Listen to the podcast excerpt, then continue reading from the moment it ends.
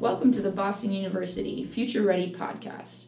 We'll be discussing all things related to individualized learning and preparing youth for college, career, and beyond. We're production out of the Boston University Center for Future Readiness. I'm your host, Aaron Jakes, a Boston University educational research scientist. I'm joined by my co host, BU Professor Dr. Scott Solberg and BU Research Scientist Dr. Chong Park. On this podcast, we engage in conversation, reflections, and discussions with and for educators, family and community members, policymakers, and all those interested in supporting all youth in becoming ready to take on the future.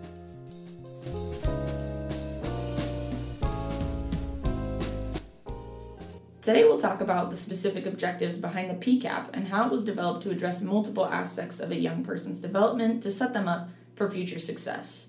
So, the ILP or PCAP has three different domains that address different aspects of a young person's life.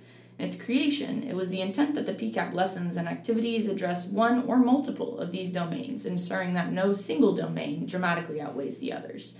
So, let's get into these three different domains, and Scott and Chong learn a little bit more about how they show up in the different activities or collaborative efforts. So, we have personal social or self exploration, career development or exploration and then the academic, college, and career planning or future planning domain. Can we describe the domains or the type of activities that you might find associated with them? Sure. So let's, for those that are just jumping in, and this might be your first uh, podcast you're hearing from us.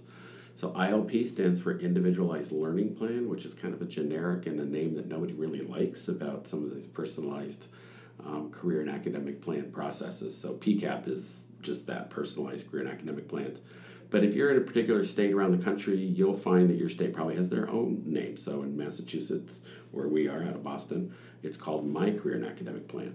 Um, so the, the idea here in terms of these three domains is that we have a self exploration area where in Massachusetts we really focus on social emotional learning. And we'll come back to that in a moment and hear from Chong about some of the work that the, the center's been doing on that.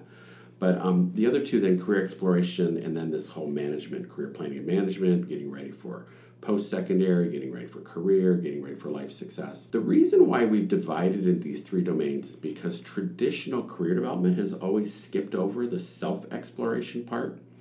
Um, usually, you can imagine we start with an interest assessment, and the interest assessment says, "Look, you are your personality type is aligned with certain careers." Doesn't always talk about the personality type. It goes directly to the careers. And so you've skipped over the who am I and are focusing more on where can I go and what are the different opportunities. And what we're finding now, of course, I think we're all aware that people are going to live to probably 100 years old. Um, for a 15, 16, 17, 18 year old to kind of have a decision about where they're going and what they're doing not really that seems that relevant, doesn't seem that meaningful. So what we want to do is focus on the skill building. How do I learn about who I am and how what my skills are, my talent, this emerging sense of identity, how can it transfer into a wide range of future opportunities? And then we can start to backward map. If I do find something really exciting in the future, what are the things I need to start doing now in the planning process, um, whether it's in high school and college? Um, to begin pursuing it? And what can I learn more in depth about those particular occupational opportunities? And so, um, so these three domains is trying to really help balance a set of skills that the individual has to be able to find out who I am as a starting point. The, the career exploration, which is then what are the different opportunities I have, which also gets talked about as the where am I going. Um, and then the next part of planning is, is what do I need to do to get there? How do I how do I start positioning my learning opportunities and start um, proactively seeking out those learning opportunities that align to my interests and goals. And so that's kind of the big piece on that. But I think the big one that, therefore, out of this is the self exploration domain. I think that's the one that we're often missing because it's not been really a traditional part of the career development process. And I think, um, Chong, maybe you could talk about, I mean, we have been focusing it as being a social emotional learning as a, as a core component to that. And if you want to talk a little bit about the work that we've been doing to try to understand that, and then we can come back and talk about some nice things that um, our CASEL has done. We'll introduce CASEL more in depth. Uh, some of the things they've done to help us in this area as well. And certainly we, and then Aaron, maybe you can talk about some of the lessons that we've developed off of CASEL's work. So. Chong, what, what tell us, you know, you've been involved now internationally, which is pretty exciting um, activity that you've been leading. Mm-hmm. Yeah, Um, so this uh, collaborative uh, research um, started in back in 2018 with a professor in uh, Italy uh, at the University of Padova and um, Scott Solberg and myself to investigate the, the nature and value of the, um, the how educators perceive um, social and emotional learning and then how that uh, connects to career development.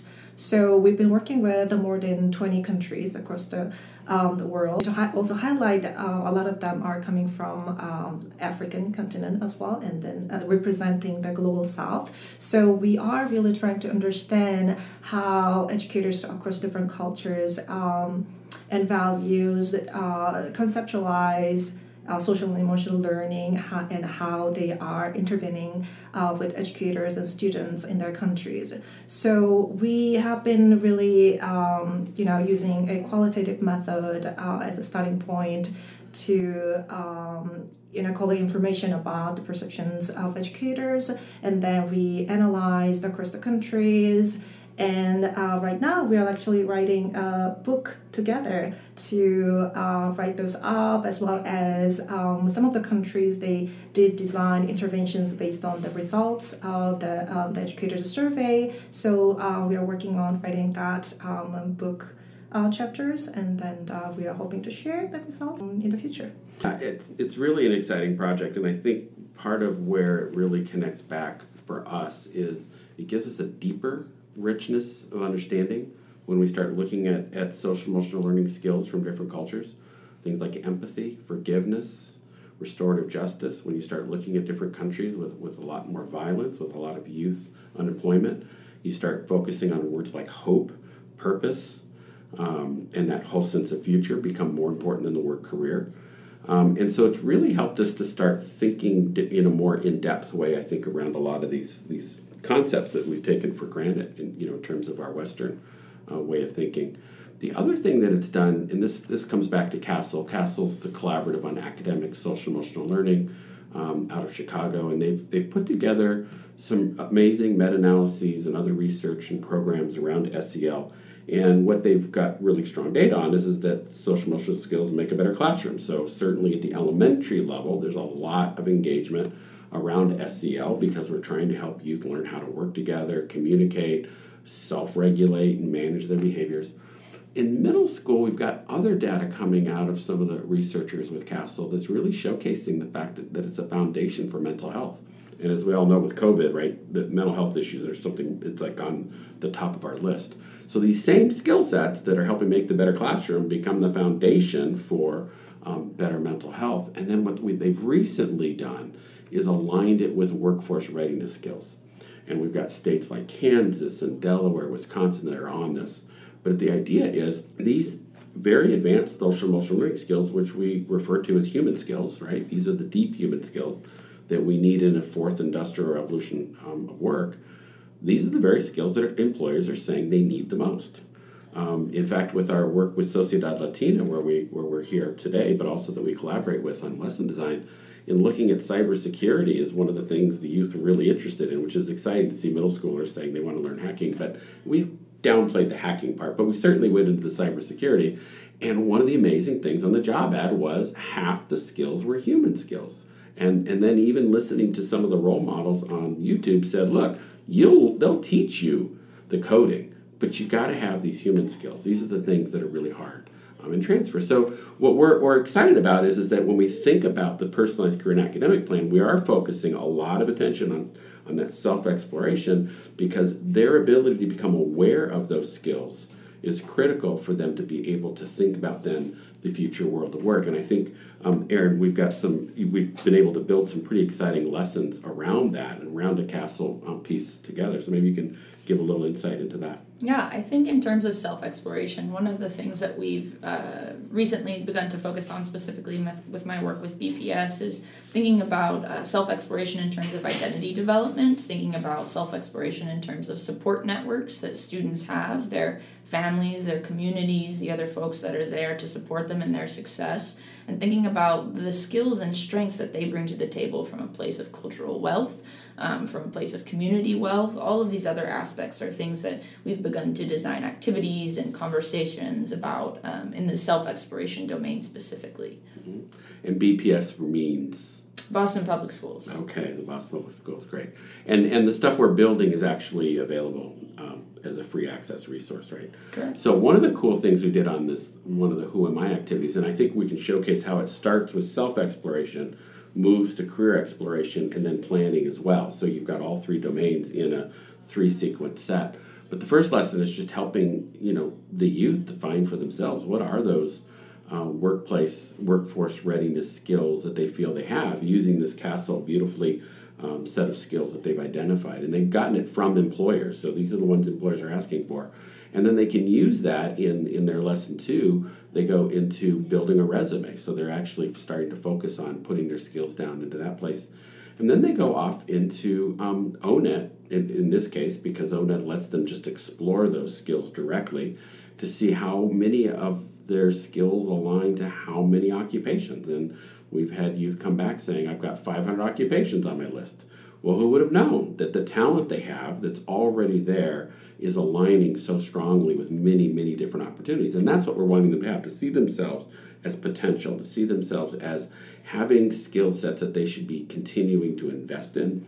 And so we're kind of pushing them and moving them along in a gentle way um, to realize they're talented and, and this talent belongs in the world of work. Yeah, I think that provided a pretty solid overview of some of the different activities in each of the domains and a description of those domains in general. Check out our other NTK episodes for quick content related to future readiness, or look for our deep dive episodes where we'll be bringing on special guests to discuss specific topics. Make sure you're following the BU Center for Future Readiness on Facebook, Twitter, or LinkedIn. Also, subscribe to our YouTube channel, like the video if you enjoyed it, and comment what else you'd like us to discuss or any special guests you think we should have on. We definitely want to hear from our listeners. Thanks for tuning in.